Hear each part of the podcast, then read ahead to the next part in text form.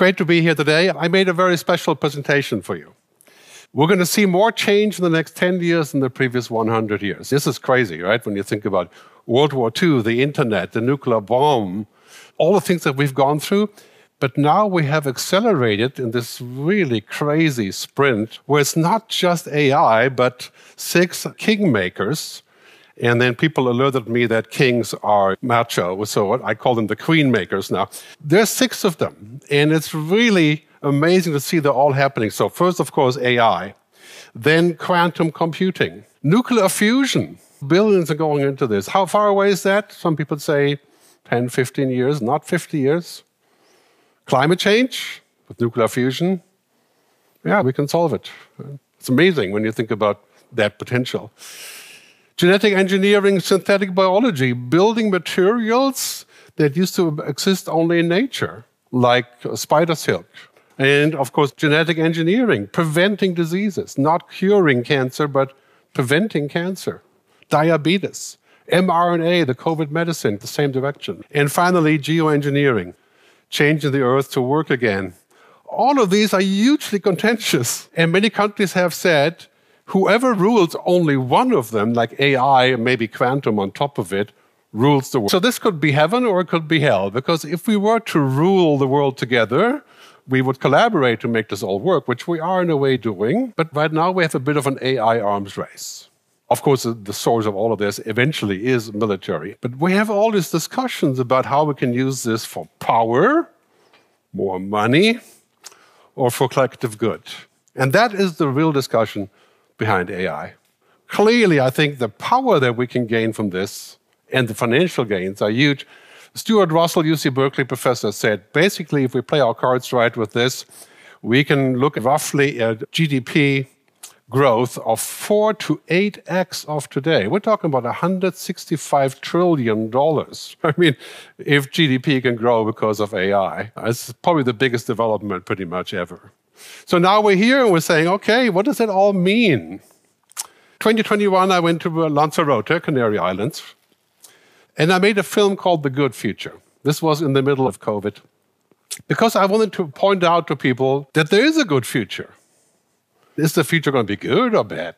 Most Americans are pessimistic about the future. This has nothing to do with politics, it's a general thing. Terrified for the future. If you talk to millennials, people between 25, 35, 40, climate crisis, AI coming in, robots will come and take our jobs, and then they will harvest our bodies for energy. In Europe, it's very much like 71% of European young people between 20 and 40 have the sentiment that the future is going to not be good.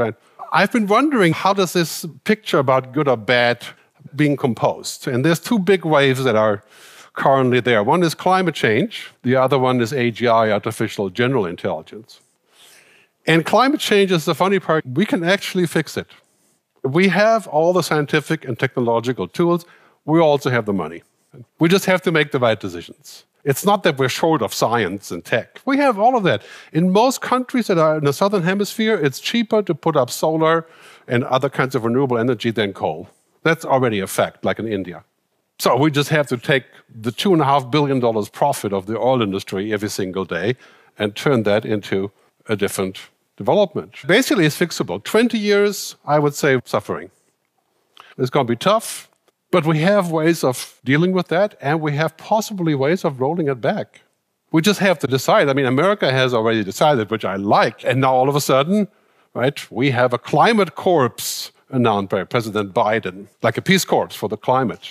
Uh, artificial general intelligence, that means machines that can do a majority of tasks better than humans. That's what AGI is. This is the declared goal of OpenAI to invent a machine that does that, not a machine that does better Google Maps or better CRM or any of those things. We're talking about a machine that is superior with possibly an IQ of a billion. An IQ parenthesis, because they don't have emotional IQ or so, but yeah, intellectual IQ. We have this four prongs of AI. So the first one is, of course, assisted intelligence, IA, followed by automation, then to augmented intelligence, and the last one, autonomous intelligence. And I believe the first three are extremely useful. They're going to increase our GDP, they give us a chance to solve our biggest problems, they make us smarter, but they're not intelligent like we are. And they're just better tools. And that is a really big difference. This part of it, I don't think is a good idea. Why in the world would we want a machine that's conscious? Logic alone is a terrible thing. Some of the biggest rulers of the world in the past had amazing logic and intellectual facilities, but nothing else. Got us into some pretty serious wars and life threatening situations. So the question, of course, is control. And not just control of machines taken over or machines going rogue or whatever, controlling the environment, for example, manipulation of opinion. What if machines write most of the narrative that we see on media, which they already are doing on social media? That's one done by machines. What would happen with our social narrative? So, when we think about the good feature, there's three recipes here that are starting to be quite obvious. Three revolutions, as I call them the digital revolution, the sustainability revolution. It's a 100x of the digital revolution. This is, in fact, the next 1,000 unicorns, billion dollar companies, will be in sustainability climate technology. Because that's where all the money is going. Big blue, big green. They go hand in hand. The last one is a tough one the purpose of evolution. People my age, the baby boomers, we didn't really ask for a lot of purpose.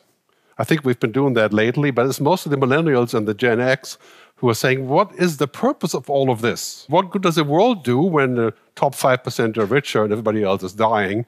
Seems like an unfriendly atmosphere, unless you can eventually migrate to Mars, like Elon is planning to do. Big question about purpose, the economic logic. Why are we doing things? What is the final destination? I call that the good future. Going back to the good question, I go back to Maslow. What is good? How do we agree on what's good?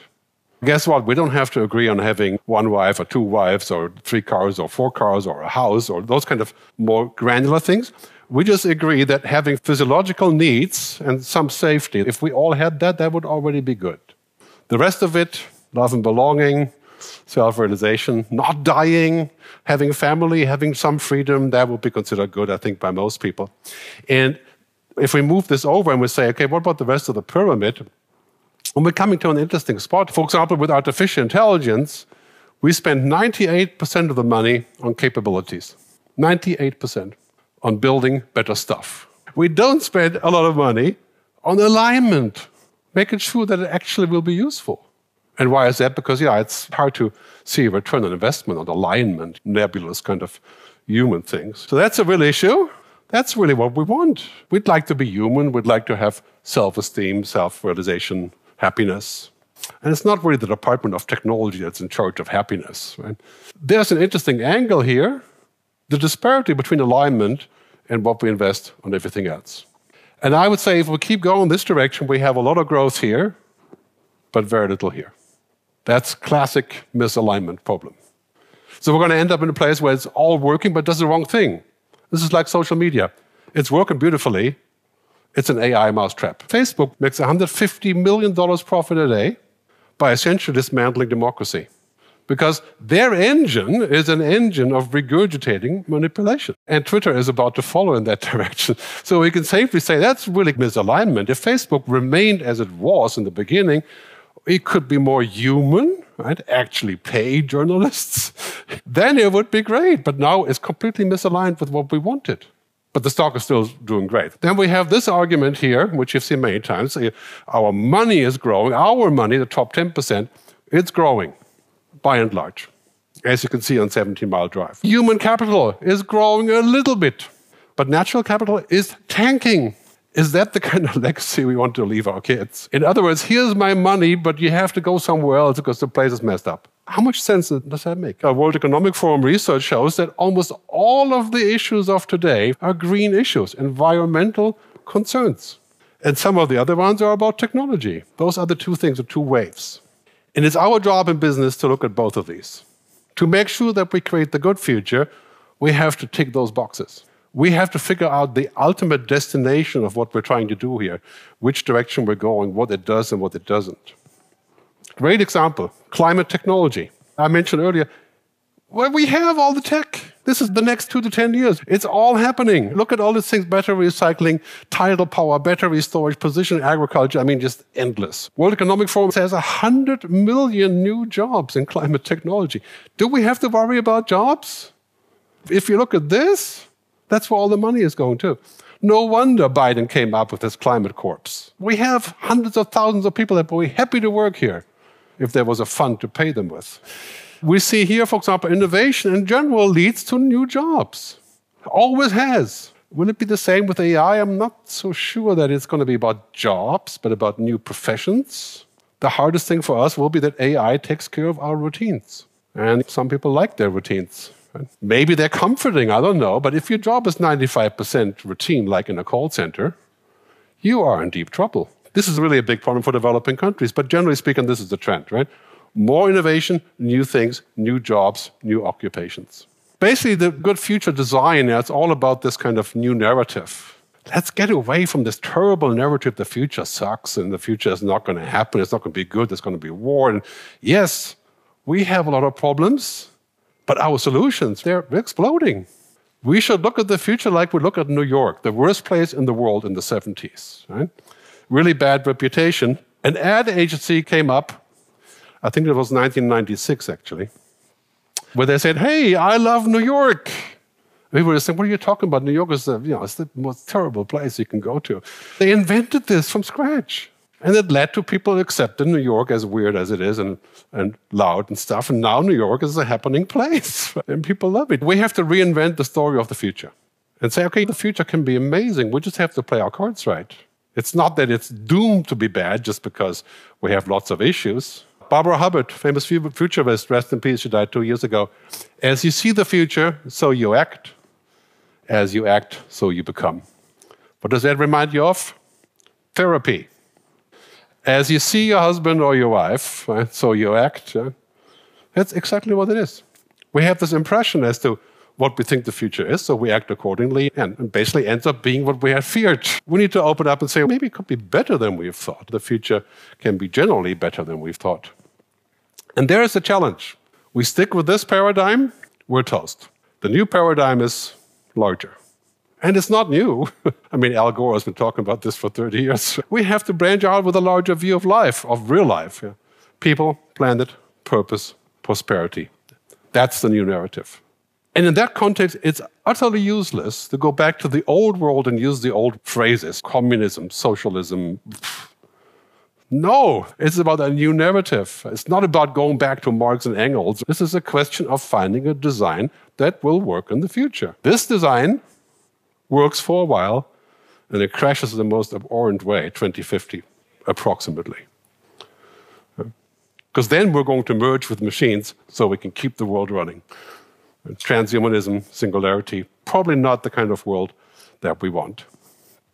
So that's kind of the recipe for the future. And of course, ultimately, it's based on collaboration. That's why we're here. We're looking to collaborate, to invent not just technology, but our logic of the future. And this is why we need, I've been talking about this for 10 years, an international artificial intelligence agency, like the agency that runs nuclear issues, the Atomic Agency. The UN is looking at this, many companies are looking at this. We need an entity that says, okay, what exactly are we doing? What are the rules? How can we not encumber science and technology and technology companies too much? I know legislation in this country is frowned upon and all of these things. I tell you what, if we don't have that, we don't have standards. And you know what happens when we don't have standards. We can't work together. We're going to need standards to identify generative AI. Is this video real or not? Do we need a flag, a watermark? can easily be done. We can't just let that grow. If we do this, then we end up like social media, but a thousand times as bad.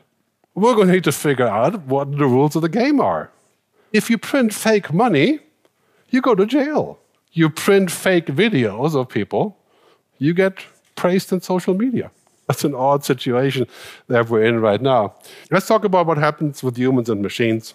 HI and AI, human intelligence and machine intelligence. Really, what's happening here is that we have this kind of convergence. And it can be scary when you're not 15 years old and a gamer. So you're looking at this kind of transition of basically what's happening between humans and machines is back and forth. That's happening everywhere now. And some of the most bizarre things, like connecting your brain to the internet with electrodes, or uploading your brain to the internet, or giving birth outside of your womb, called exogenesis. And this is where it all starts. We're going to talk to machines, they're talking to us. Our interface, you know, typing using these, no, we're just going to speak to the wall, to the wristwatch, to a little buttonhole device. Hey, who should I vote for? Where's my date? Is this healthy food? That's where we are going. ChatGPT can now speak to you. Who are you? I'm ChatGPT, a language model by OpenAI. How can I assist you today? Cool voice. Thank you. The chatbot now has a voice. Actually, five. Hey. Hey there. Hey. Hi there. Hello. Who's in control of those answers? And are they actually real? Or is it commercial answers that are commercially viable? Is it going to be all those things that we feared the most? The, the ruling of machine? So, intelligence is embodied. Every psychologist will tell you we think with the body, not just the brain. When you see things with your eyes, you see them with your ears and your nose and your touch. That's what we do. That's why even the most advanced camera captures 3% of real life, because we don't see with our eyes. Say digital intelligence means as if it was like us, and which it clearly is not. But now we're inventing machines that can understand reality and they can fake it.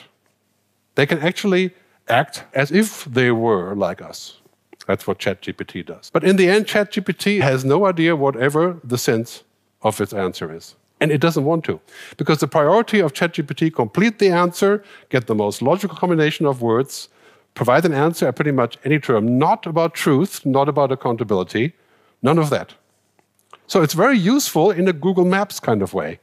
Google Maps objective is not to make sure I don't feel sick when I'm driving a mountain road that has showed me. It's just it's the shortest distance. I'm looking for the shortest distance, but we don't always want the shortest distance. And we use Google Maps like we should use AI we look at Google Maps and say, oh, it's interesting, but no, that can't be true. Or I have questions. We're questioning, and we're still using it. That's how we should use AI. And of course, Google Maps is AI. This I fear a universal genie in my pocket that becomes my digital brain. This here is already my second brain. For some of our kids, it's our first brain. Imagine if I have this and it's utterly cheap and 4 billion people have it. I what are the rules for this? And, and can I still do things myself? Can I get out of bed in the morning without connecting to that? Replacing humanity is the biggest business ever. But is it wise? What we need to do is to figure out how to use this as a tool, like a hammer. And like a hammer, this tool can kill people. I can go take a hammer to my neighbor and kill him, or build a house. Same thing here. We have to figure out how to use it as a tool, and then we have to think about the other side of that, our human, our biological intelligence, which is complicated, social, kinesthetic, emotional. There's so many types of intelligence, we don't even know how to really define it. And somebody can be utterly unintelligent in logic and very intelligent in something else. Try that with a machine. What intelligence does a machine have? Numbers, data, logic. And there, it is unlimited. And hence, it's so useful to take these two, put them together. But let's not make a mistake about the priorities. Just because this machine can show me everything, it sees, parenthesis, 3% of the world. That's what it knows. So I'll give you some examples about digital intelligence. I ask Stability AI to figure out Silicon Valley's green and sustainable future. And it gave me some interesting pictures. So it's interesting that most of it looks like Apple headquarters. But that's the future of Silicon Valley, right? according to the AI. I don't know whether to laugh or to cry, but thankfully, it did put me in the future. And I was thinking, like, no, that's not me, obviously. But this is what it thinks it's me. This tells you an example of what's going on here. And then it went a little bit further. It said, okay, in this future, Gerd is going to be very rich. So I, I did like that. But here's the bottom line there's a huge gap between interesting, funny, good for something, entertaining, and actually good. The gap is huge. We're not talking about two or three steps, we're talking about a thousand steps. So you want to use the app for this? That's good, yeah. But to make it really good, like human good, this is why machines can make music. They can, but is it really good? Or maybe you don't know enough about music to know what really good is. So you just use it. That's also fine, but we should not confuse those things with how that works. Very important bottom lines here. Creativity requires emotions. Machines don't have emotions, and they damn well shouldn't. The second one is that meaning requires existence. How would you know the meaning of anything if you don't exist? You can simulate it, of course.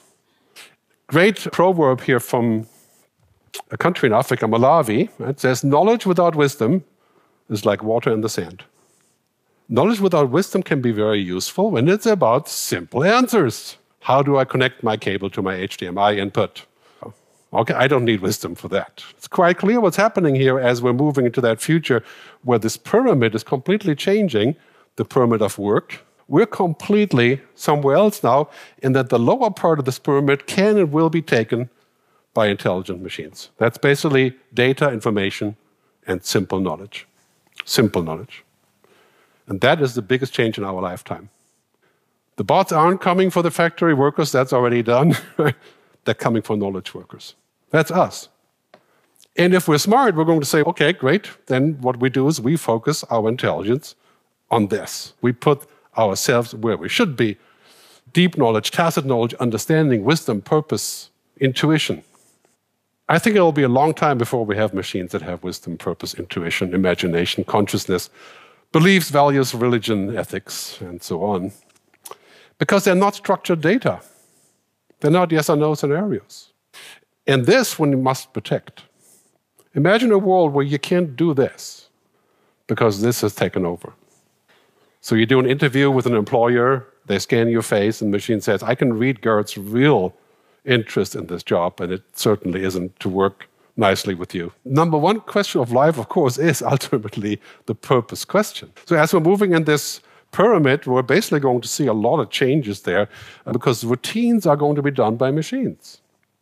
Routines means data and information. If it's really structured, simple stuff, nuts and bolts, commodity work, or dirty, dull, dangerous, the 3Ds, machines can do that. Intellectual knowledge, I think we'll keep some of that as well. But this is what machines are doing. We're going to move in here. That's why you're here. You're not in here to understand the intellectual part of what I'm saying. You could just read my book. You're here for this, to connect and say, ah, there's a moment where I understand something. If you work as a radiologist, you're like the coyote that's already over the edge of the cliff, but hasn't yet looked down, so doesn't realize there's no ground underneath him. People should stop training radiologists now. Geoffrey Hinton, famous AI researcher, brilliant guy, just quit his job at Google, so he can talk about this. But this was in Asilomar, actually, down the street, uh, just a little while ago, where he said radiologists will be useless because machines can do it. Basically, we have to realize it's not untrue what he's saying, but it isn't happening yet. Because radiologists use technology to improve their game, not to give up their game. That probably can't be done in a sales center or customer service center. But this routine thing, self driving cars, do we have this? Okay, San Francisco, right? Many things happen in San Francisco. Not all of them good, but yeah, in principle, it should work. But we don't really see that everywhere. It's a long road to self driving cars. In the meantime, we have assisted driving. It's going to be all those things. And basically, this is the reality.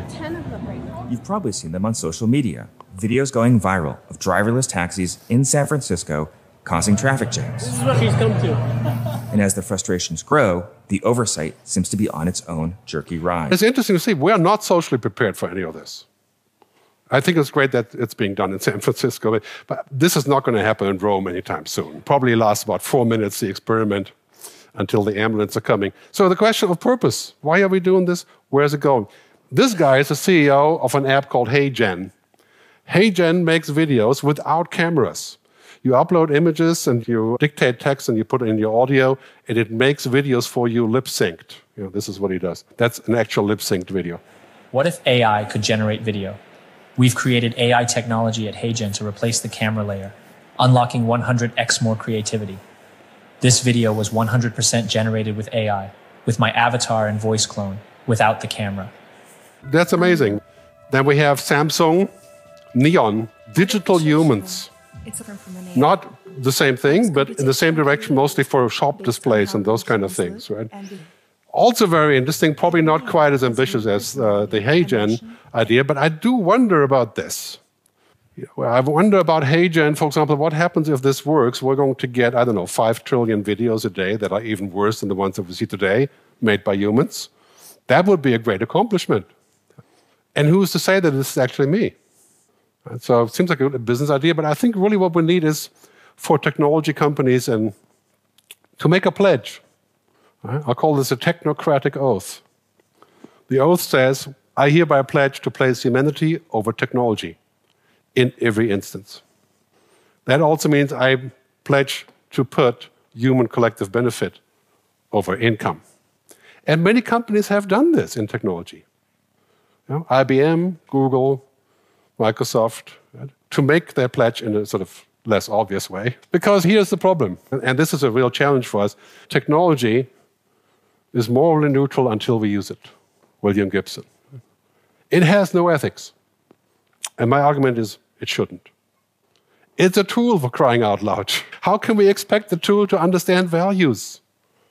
Values are fuzzy, classic misalignment. We have to figure out how we translate our expectation of what we want into the tool and how to regulate, how to run social contracts. Nobody likes the word regulation, but seems like insurmountable. Otherwise, we're going to end up here. We're being reduced to data flow. This is Facebook. You're nothing but this reduced to zeros and ones. We should be careful what we want and what we ask for. The King Midas problem. You heard about the King Midas problem. King Midas here on the left with an old video. King Midas wanted everything he touches to turn into gold because he wanted to be very rich. And he got granted one wish by whoever's up there to turn everything into gold that he touched.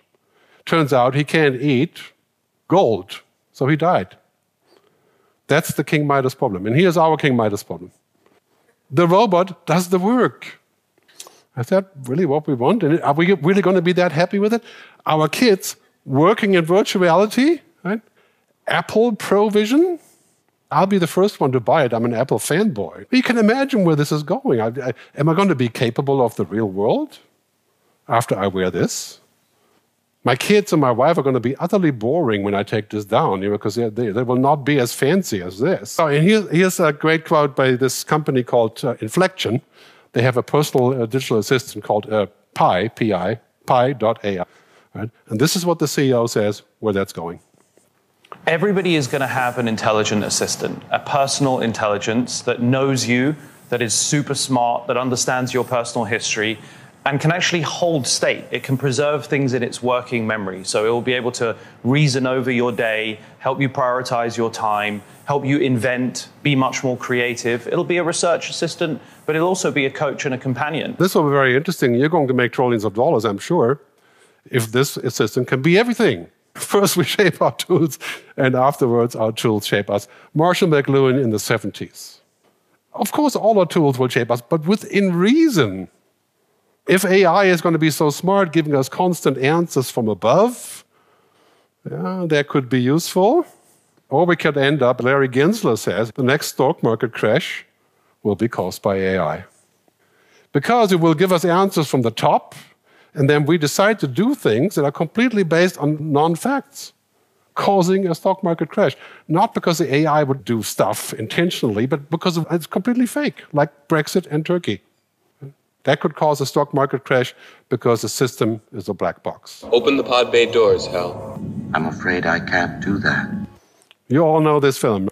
We're going to all stand there and scream, please open the pod. Of course, we're pretty far away from that happening because there's many safeguards. But we need to think about this. When you think about your business, always keep the human in the loop. Even if it's more expensive, if it's less efficient, if it seems clumsy, keep the human in the loop. That's how we shore up our value. That's how we make sure it's real. That's why social media should be rehumanized. Hire 20,000 journalists. Facebook would have the money to hire 100,000 journalists. That would be the solution for Elon. But no, he wants to build a giant machine that spits out money and inputs people. So, this is something we have to think about. How do we keep humans in the loop? What do we do next? I made a film about this called Look Up Now. Here's the QR code if you have your mobile ready. Easy to remember, lookupnow.tv. I'm going to talk about the human, the purpose revolution, and then close up with some remarks. The most important part of this, of course, is the millennials. Right? As we heard earlier, they're taken over. We're giving them our money, and if you look at the charts here, it's totally obvious. The money is moving to the millennials from us, and they have different demands. They're looking for a purpose.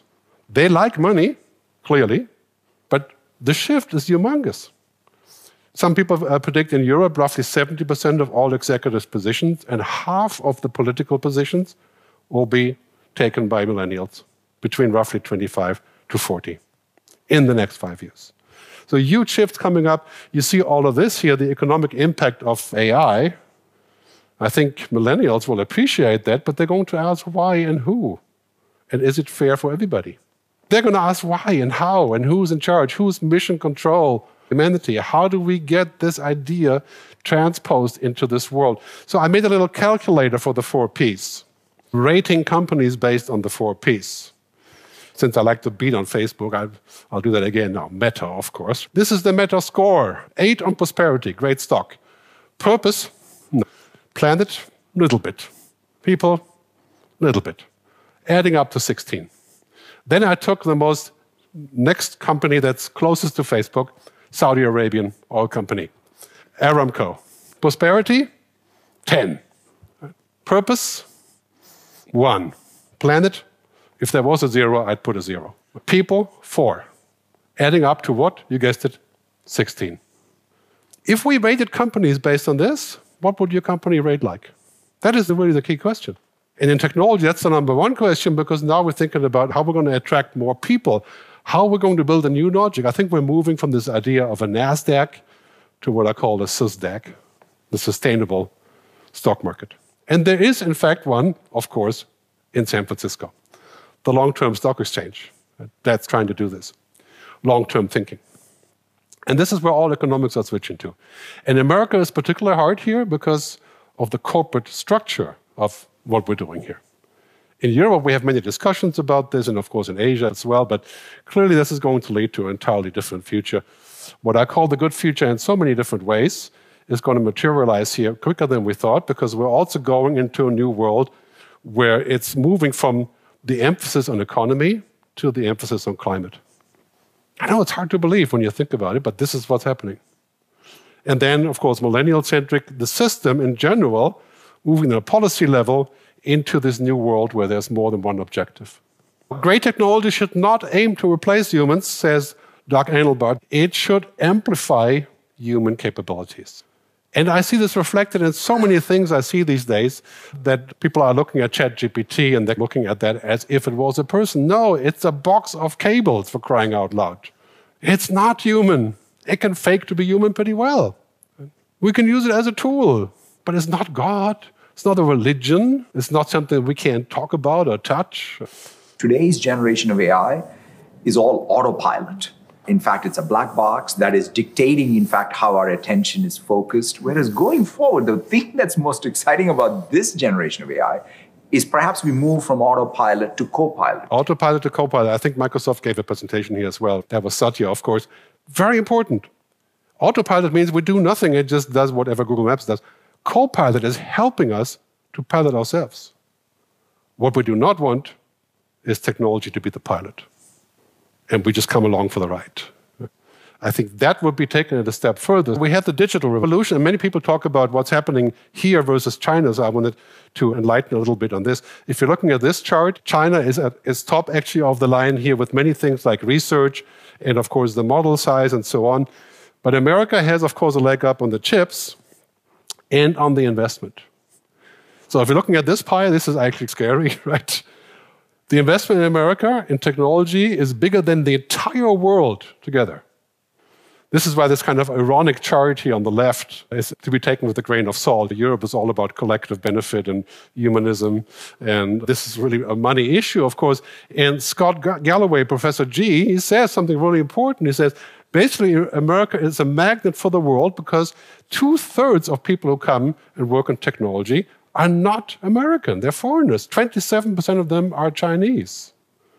So, this is, of course, what's happening. People think that America isn't going to be the major driver. I think it is, and it will remain so. Also, the dollar is still there. Right? The dollar is the currency. Right? Despite of all the discussions about the central bank digital currency and all of these things, it's still there. We're going to publish the slides later so you can take another good look at the statistics. Sustainability, very important to think about this. The facts are clear, right? We are moving into a world where sustainability, green, is a business. It's going to cost money, sure, it's investment, but overall it generates new money and new jobs. And this is the death nail in the coffin for the oil industry. And clearly the investment is exploding, and the curves are all like this. Right? Electric vehicles, I mean, they're all exponential. Right? It's irresistible. You're not part of this, you won't be around to witness it. So we're looking at a situation where basically green is the new digital.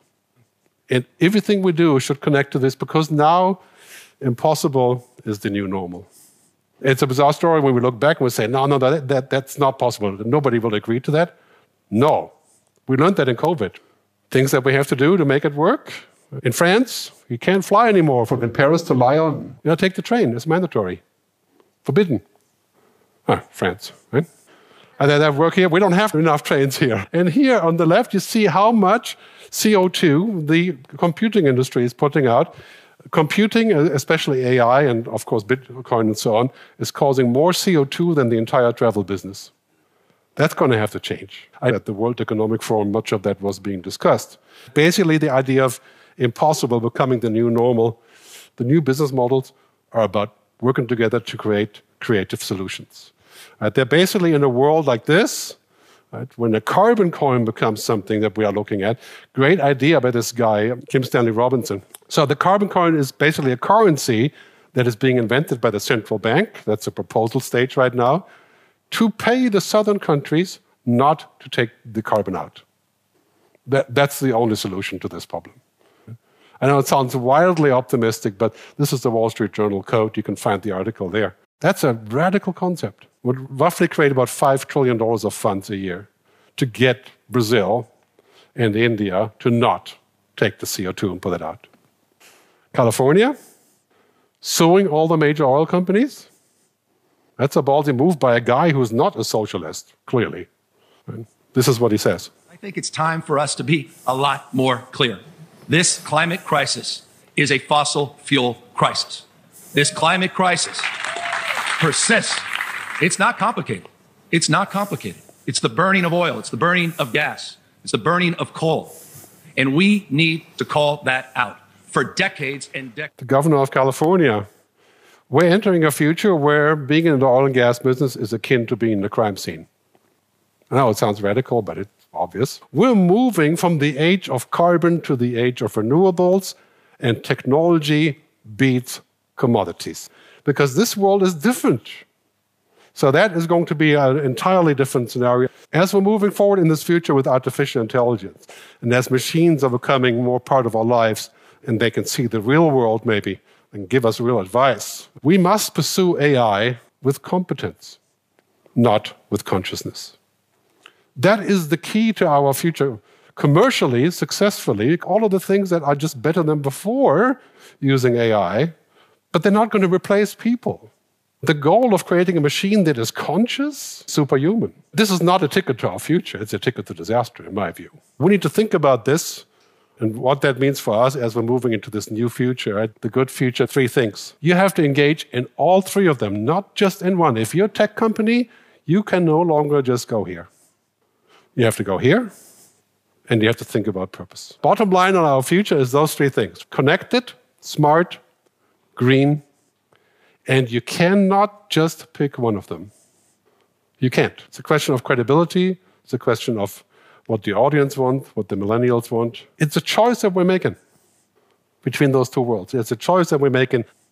We've got to think about things like the automation tax, like retraining, like mandatory requirements. Or we make the other choice that says, hey, a world of three degrees warming, this is what it looks like. Look where, California is. So many days above 30 degrees Fahrenheit, which is the death zone, basically, at high humidity. Three degrees warming looks like this. This is a choice we're making. Just like the other choice about AI is to say, we do nothing, everybody fights for themselves. The future that we can create here is made by optimists. Despite of all the bad things, we have not less problems, but we have more tools, more capacity. We choose to look at this and say, what's our capacity to fix this? What do we need? Rather than saying, oh my God, you know, another disaster. Your mindset contains your future. You'd be surprised when you open up your mindset as to what is possible and how we can actually collaborate and how humans aren't evil, contrary to the popular belief that humans can't get anything done. We actually have, and we are, and we will. Antonio Gramsci, great Italian philosopher, he said, we need pessimism of the mind, of the intellect, optimism of the will. And I would add to that optimism of the heart. We can be critical and say, no, that's not going to work, or ask questions, but we have to remain positive and say, yeah, we can make something work because impossible is the new normal. So keep that in mind when you're looking at all the stuff I talked about. I want to thank you a ton for your time. This is my motto the future is better. Let's discover it, and please do have a look at my book, Technology versus Humanity. Thanks very much.